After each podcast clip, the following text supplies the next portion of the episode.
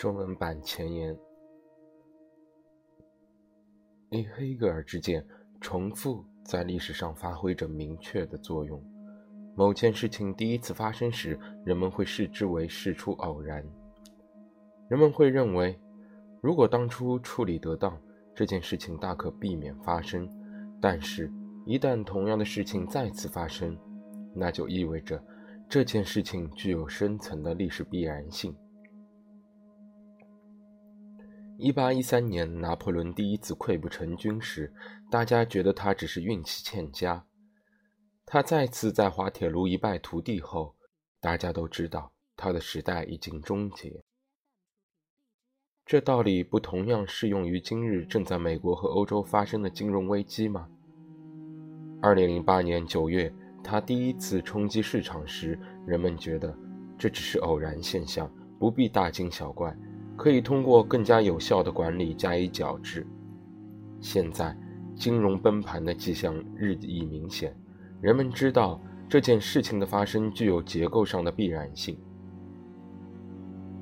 且让我们回到二十世纪三十年代，那时希特勒推动排犹主义，把排犹主义当成叙事性解释，以之解说普通德国人经历的那种种烦恼，包括失业。道德堕落、社会动荡等，一句话，所有这些烦恼都是由犹太人一手造成的。虚构一套犹太阴谋，提供一个简易的认知图绘，仿佛如此一来就能使一切一目了然。今天西方人对多元文化主义的仇恨，对外来移民的恐惧，不正以类似的方式运作吗？怪异的事情不断发生，影响我们日常生活的金融危机正在形成，而西方人对这些灾祸的体验却是不明所以不变西东。这时，拒绝多元文化主义似乎是解决问题的一条捷径。他们可以说，扰乱了我们生活方式的正是那些来自外部的入侵者，因此，在西方国家正在兴起反移民的浪潮。安德斯·贝林·布雷维克的大开杀戒及其顶峰，与正在发生的金融危机之间存在着某些联系。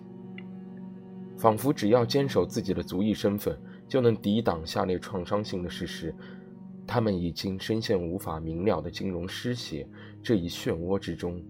但归根结底，那个无法同化的外来物，就是资本这个恶贯满盈、自我驱动的机器。布雷维克曾对自己的杀人行为作出回应。我们也可以借助于布雷维克的意识形态自我辩白，来思考某些事情。布雷维克这位基督教马克思主义猎手，在奥斯陆杀害了七十多人。他的宣言绝非一个疯子的不着边际的胡乱言语，而是对欧洲危机所做的逻辑严密的解说。可以或多或少的。把他的宣言视为正在崛起的反移民的民粹主义的隐含根基，他的前后不一昭示了这种观点的内在矛盾。我们不得不注意的第一件事情，就是布雷维克是如何构建他的敌人的。他把三种元素——马克思主义、多元文化主义和伊伊斯兰主义融为一体，而这三种元素又分属不同政治空间：马克思主义激进主义。多元文化主义的自由主义和伊斯兰教的宗教原教旨主义，法西斯主义有个老习惯，即把相互排斥的不同特性——布尔什维克财阀的犹太人阴谋、布尔什维克激进左翼、种族、宗教的身份归诸敌人。现在这个习惯届时还魂了。更具象征意味的是，布雷维克的自命不凡彻底改变了激进右翼的意识形态。布雷维克鼓吹基督教，却是个世俗的不可知论者。对他而言，基督教只是用来反对伊斯兰教的文化建构。他反对女权主义，认为女性不应该接受高等教育，但又赞成世俗社会，支持堕胎，自称支持同性恋。此外，布雷维克把纳粹特征同样甚为具体。如喜爱中世纪北欧传说与日式瑞士亲纳粹的民歌手心心相印，与仇视希特勒结合起来。他崇拜的一个英雄是挪威反纳粹抵抗运动领导人马克思·马努斯。布雷维克反对穆斯林胜过支他支持种族主义，他的全部仇恨都集中在穆斯林造成的威胁上。最后，布雷维克排犹，却亲以色列，因为以色列是反对穆斯林扩张的第一道防线。他甚至希望看到耶圣耶路撒冷圣殿的重建。他的看法是，犹太人只要不遍地开花就没有问题。正如他在自己的宣言中所言，西欧并不存在犹太人问题，英国和法国例外，因为只有一百万犹太人生活在西欧，一百万犹太人有八十万生活在法国和英国。另一方面，美国拥有六百万犹太人，是欧洲的六倍。美国有着相当严重的犹太人问题，他的这串数字体现了犹太复国主义纳粹分子的终极悖论。这是如何可能的？欧洲右翼对布雷维克的攻击做出了回应，该回应提供了至为关键的一点：他的经典做法是在谴责布雷维克的杀人行为时，强调不应忘记，布雷维克已经提出对真正问题的合理关切。主流政治未能应对伊斯兰教化与多元文化主义对欧洲的侵蚀，或者引用《耶路撒冷邮报》上的说话说：“我们应该把奥斯陆悲剧当成严肃重估挪威等地的移民融合政策的机遇。”顺便说一句，如果听到有人对巴勒斯坦人的恐怖行为做类似的赞赏，那该多好！比如有人说，应该把这些恐怖行为当成重估以色列政治的机会。当然，这样的评价自然隐含着对以色列的指涉。多元文化在以色列没有生存的机会，种族隔离是唯一现实的选择。要为签订这个纯然变态的犹太复国主义右翼主义协定付出的代价是，为了证明占有巴勒斯坦是完全合理的，不得不回溯性的认为。欧洲初期用以反对犹太人的论证路线，秘而不宣的交易是：如果你们承认我们有权不去宽容巴勒斯坦人，那么我们就准备认可你对其他文化的不宽容。这个秘而不宣的交易的悲剧性反讽在于，在上个世纪的欧洲历史上，犹太人是第一批多元文化主义者。他们面临的问题是在另一种文化居于支配地位的情况下，如何使自己的文化毫发无损地幸免于难。附带说一句，我们应该注意，在一九三零年代，在对纳粹的排犹主义做出直接回应时，欧内斯特·琼斯这位对精神分析进行绅士化的改造的主要代表人物，陷入了怪异的沉思。一个国家要容忍占多大比例的外来人口，才不至于将自己的身份置于危险的境地？最后，他接受了纳粹提出的问题：在这种道路的尽头，是一种绝不可小觑的极端可能性。犹太复国主义者和穆斯林原教旨主义者完全有可能达成历史性的协定。但是，如果我们正在进入这样一个新世纪呢？在那里，这种新的推理即将发扬光大。英国2011年8月发生的骚乱暗示了这个走向。尽管骚乱是由马克·杜根的可疑死因引发的，但人们通常都会认为这些骚乱表达了更深层的传传不安。这是什么性质的不安？与巴黎市郊2005年的焚车事件类似，英国的抗议者没有任何信息要传达。它与2010年11月爆发的学生抗议形成了对比。因为那次学生抗议有要传达的信息及拒绝高等教育改革，之所以很难根据马克思主义的正在涌现的革命主体的理论来设想英国的骚乱，原因就在这里。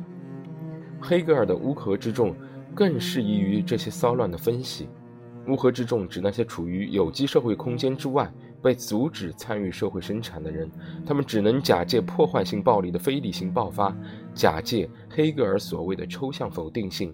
来表达自己的积怨，或许这就是黑格尔的秘而不宣的真面目。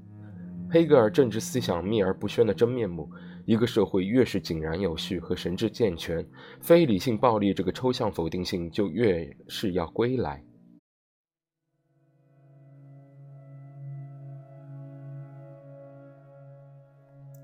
有个老故事，故事的主角是个工人，守卫一起偷窃。每天晚上，他离开工厂时，都会若无其事地推辆独轮手推车。守卫对这辆手推车再三检查，结果毫无发现，手推车总是空空如也。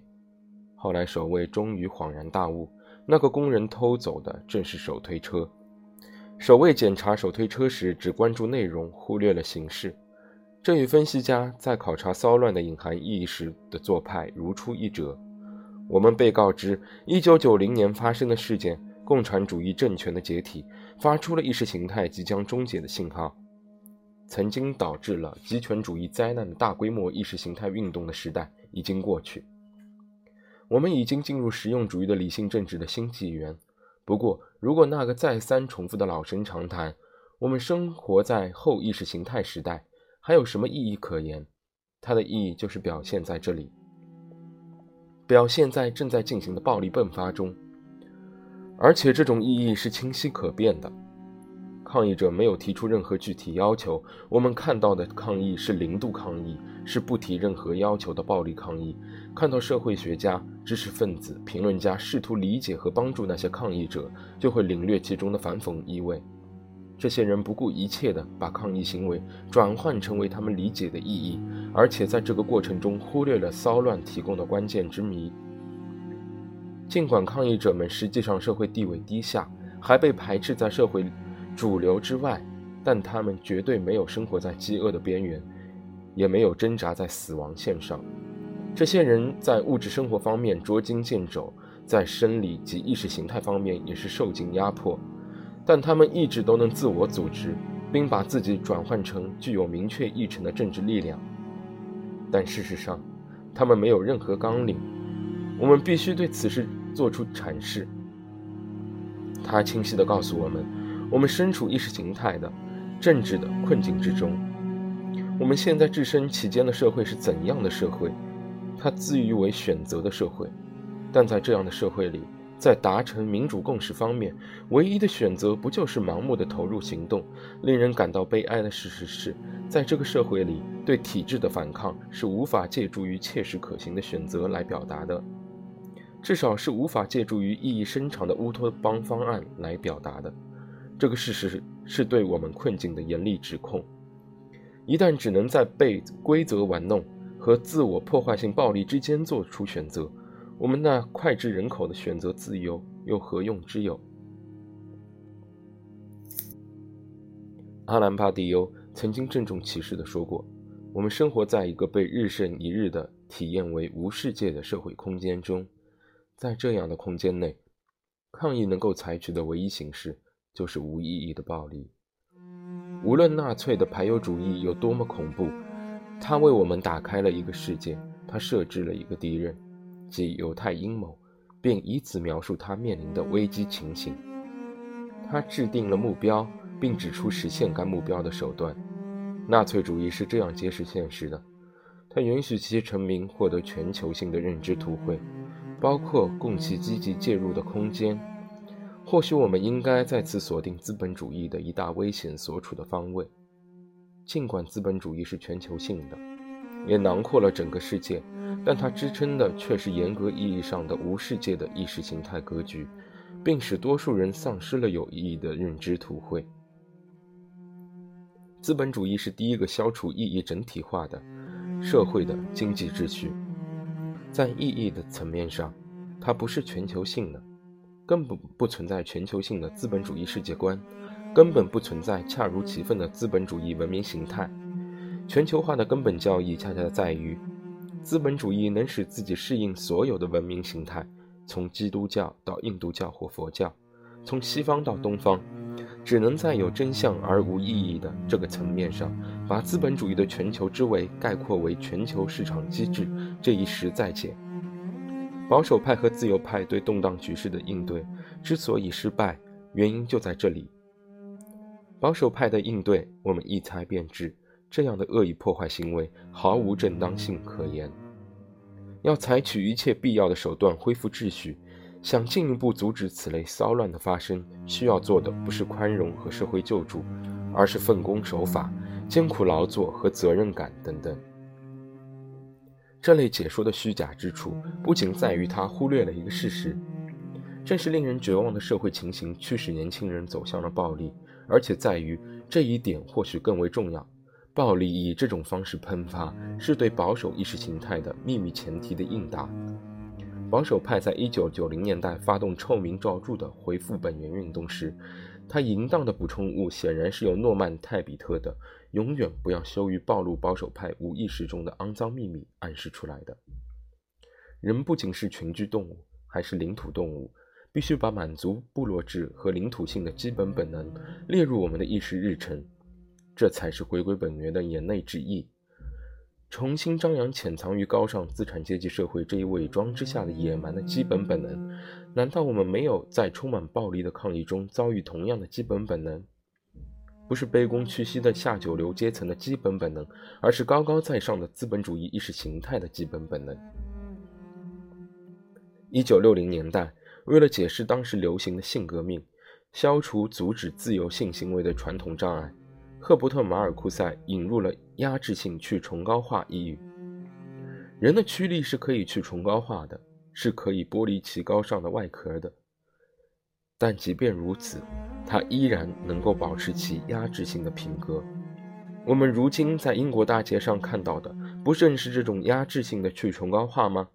也就是说，我们在哪里看到的不是沦为天然野兽的人，而是历史上特定的。由霸权性的资本主义意识形态制造出来的天然野兽，即处于零层面的资本主义主体。因此，思考下列问题是没有意义的。面对骚乱，保守派和自由派都做出了回应。相应之下，哪个回应更为糟糕？斯大林会说，他们全都糟糕透顶。关于这些暴力行为的真正危险之处，两方均提出了警警告。两方的警告同样糟糕透顶。这些警告存在于沉默的大多数对骚乱做出的种族主义回应之中。预测这种回应可谓易如反掌，绝对不应该给这种回应贴上反动的标签，将其一脚踢开。这种回应早已在自身部落活动的遮掩下发生。突然出现了区域群落，土耳其人、加勒比人、锡克教徒等自己组织的自我防卫。他们以极快的速度组织了民间警戒单位，保卫自己辛辛苦苦得来的财产。在这场冲突中，我们同样应该拒绝偏袒任何一方。小店主是在保卫小资产阶级，反抗对体制的抗议；又或者，那些保卫者是真正的工人阶级的代表，他们在反抗促使社会解体的力量。抗议者的暴力行为几乎是专门以这些人为目标的。被焚毁的汽车和被洗劫的商店，并不属于更富裕的街区，他们是某个阶层来之不易的财产的一部分，而抗议者就来自这个阶层。真正展示了这种形式的悲惨真相的是，这场冲突发生在处于两个极点的下层社会之间，一个极点在这个体制内成功的运作着，一个极点因为心灰意冷而难以为继。现在能够一展身手的，就是对自己的群落的另一个极点发出攻击，因此使骚乱得以进行下去的冲突，并非只是发生在社会的各个部分之间。在最激进的层面上，冲突发生在废社会与社会之间，发生在将毫发无损的人和将丧失一切的人之间，发生在将毫发无损的人和将丧失一切的人之间。发生在不承担丝毫群落风险的人与承担最高群落风险的人之间。但是，为什么抗议者会实施这种类型的暴力？齐格蒙·鲍曼在把这些骚乱描述为有缺陷的和不合格的消费者的行为时，已经跻身于右翼之列。在他看来，至关重要的是，骚乱是消费主义的破坏行为的大狂欢。是借助暴力展示出来的消费主义欲望。消费主义的欲望之所以通过暴力来展示，是因为无法以正常方式购物做到这一点。如此说来，骚乱也包含着如假包换的抗议的时刻，那就是对消费主义意识形态的反讽性回答。而我们在日常生活中，天天被这种意识形态狂轰滥炸。你号召我们消费，同时又剥夺了我们以正常方式消费的可能性。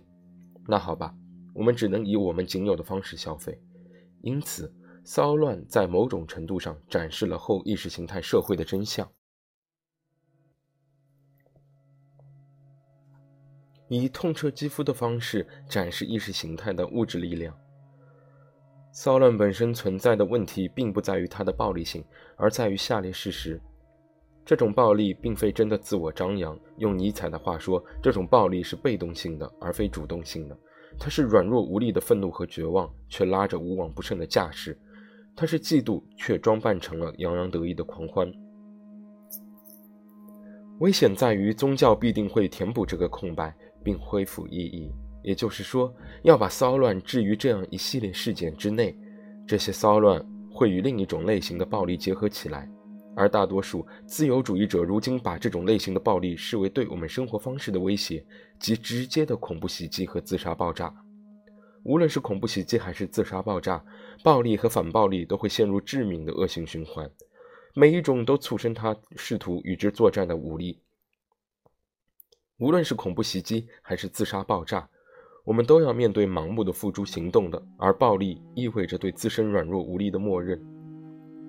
不同之处在于，与巴黎或英国爆发的零层面的抗议形形成对比的是，暴力虽然发生了，却不希望得到什么；恐怖袭击的发生，却代表着由宗教赋予的绝对意义。二零一二年二月二十五日。